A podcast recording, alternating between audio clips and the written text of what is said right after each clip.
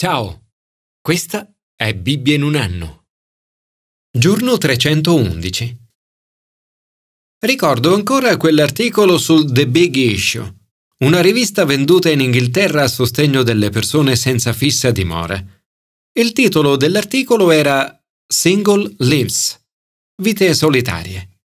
Poneva l'accento sul fatto che per la maggior parte delle persone che vivono a Londra, l'immagine più comune della solitudine è di una signora anziana e fragile nel suo appartamento al ventiquattresimo piano di un condominio.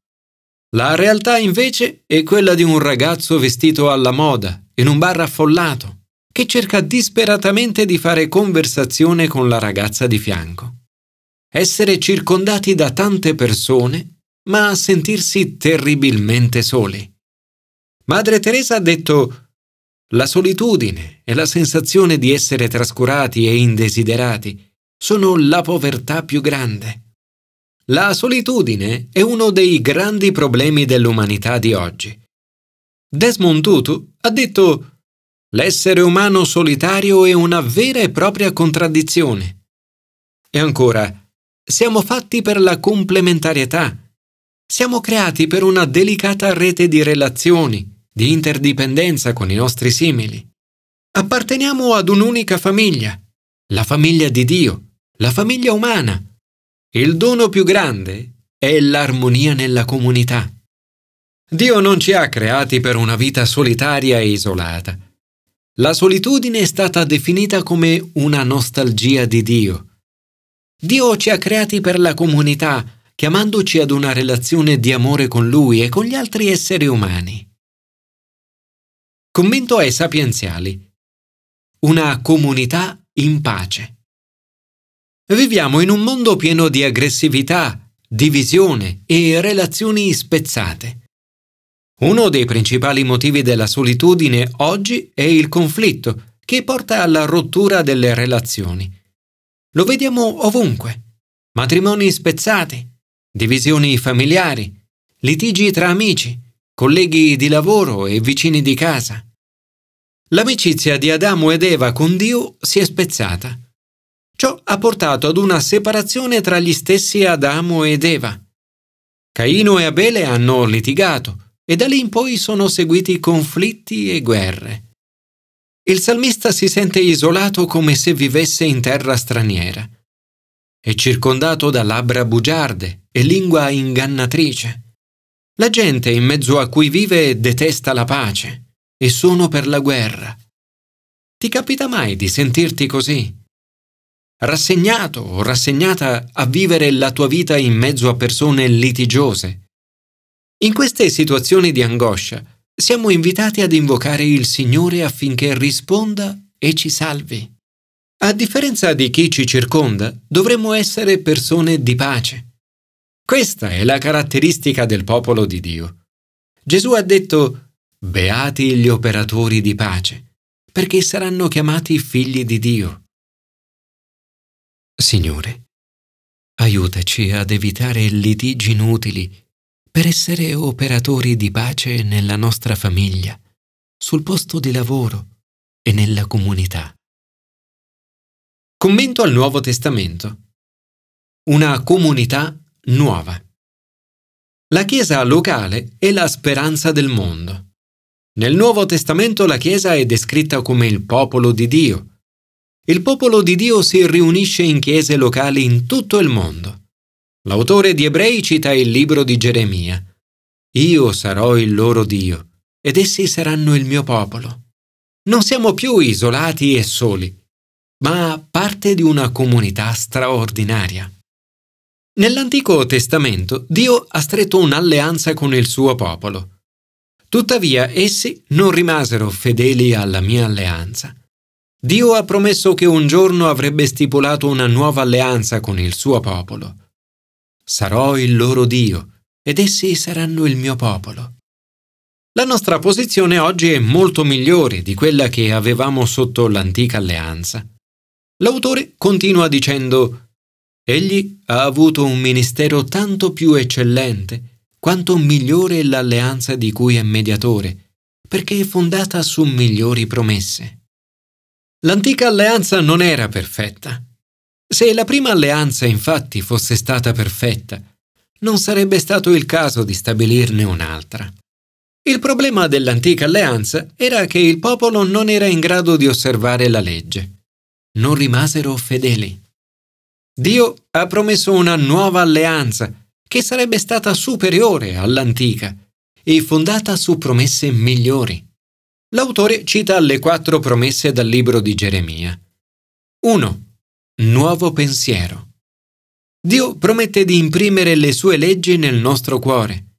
Questo non significa semplicemente memorizzare regole, ma avere un cuore rinnovato. Porrò le mie leggi nella loro mente e le imprimerò nei loro cuori. 2. Conoscenza diretta. Promette che la sua conoscenza sarà personale. Né alcuno avrà più da istruire il suo concittadino, né alcuno il proprio fratello dicendo Conosci il Signore. Tutti infatti mi conosceranno, dal più piccolo al più grande di loro. Oggi abbiamo la possibilità di conoscere Dio come lo conosceva Geremia. Tutti mi conosceranno. 3. Portata universale. Tutti infatti mi conosceranno, dal più piccolo al più grande di loro. Si tratta di un adempimento della promessa dell'Antico Testamento, secondo cui la promessa non sarebbe più stata limitata a Israele e Giuda, ma si sarebbe estesa a tutte le nazioni. 4. Perdono totale. Perché io perdonerò le loro iniquità e non mi ricorderò più dei loro peccati. Per gli ebrei la parola ricordare era ben più di un'operazione mentale portava in sé il senso di fare qualcosa a vantaggio o svantaggio della persona che ricordava. Se i nostri peccati non verranno ricordati, significa che Dio perdona e che la lavagna dei nostri peccati sarà pulita per sempre. Tutto questo è possibile perché Gesù ha offerto la sua vita per noi. Questa nuova alleanza è di gran lunga superiore all'antica. Ciò che diventa antico e invecchia è prossimo a scomparire. La nuova alleanza è la base della nuova comunità in cui Dio ci chiama a vivere. Questa nuova alleanza è la risposta alla solitudine. L'alleanza è con il popolo di Dio insieme e non solo con ogni singola persona. Le promesse sono tutte al plurale. Abbiamo l'immenso privilegio di appartenere alla nuova comunità del popolo di Dio e a conoscere Dio personalmente. I nostri peccati sono perdonati. Lo Spirito Santo è venuto a vivere in noi e ci ha donato un cuore rinnovato. Non saremo mai soli. Padre, grazie perché non siamo mai soli. Grazie perché possiamo vivere un rapporto personale con te ed essere parte della meravigliosa comunità del popolo di Dio. Commento all'Antico Testamento. Una comunità fedele. Molte persone oggi vivono adorando idoli.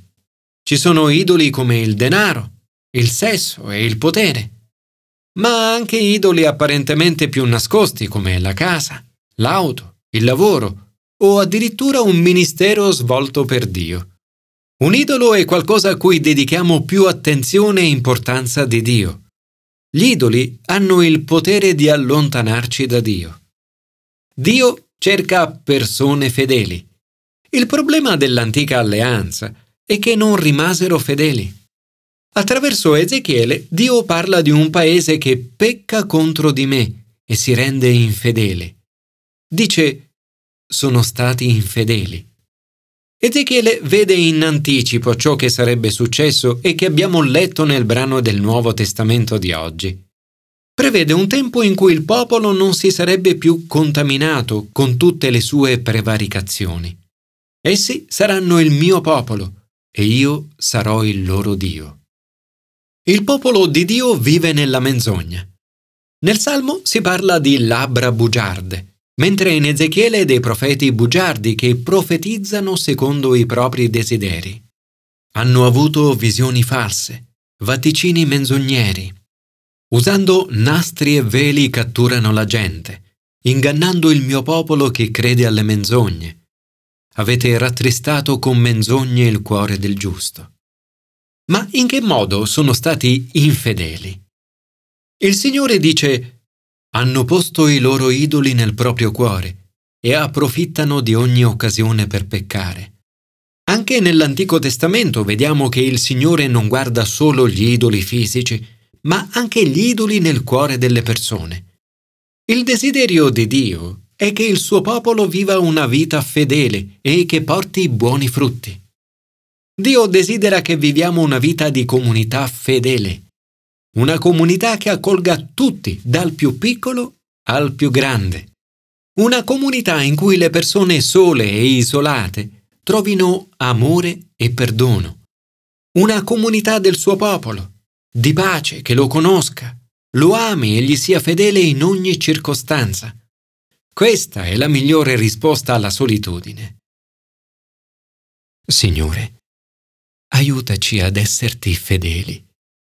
Aiutaci ad essere una comunità amorevole, pacifica e fedele, dove le tante persone emarginate e sole possano conoscerti e trovare risposta alla loro solitudine.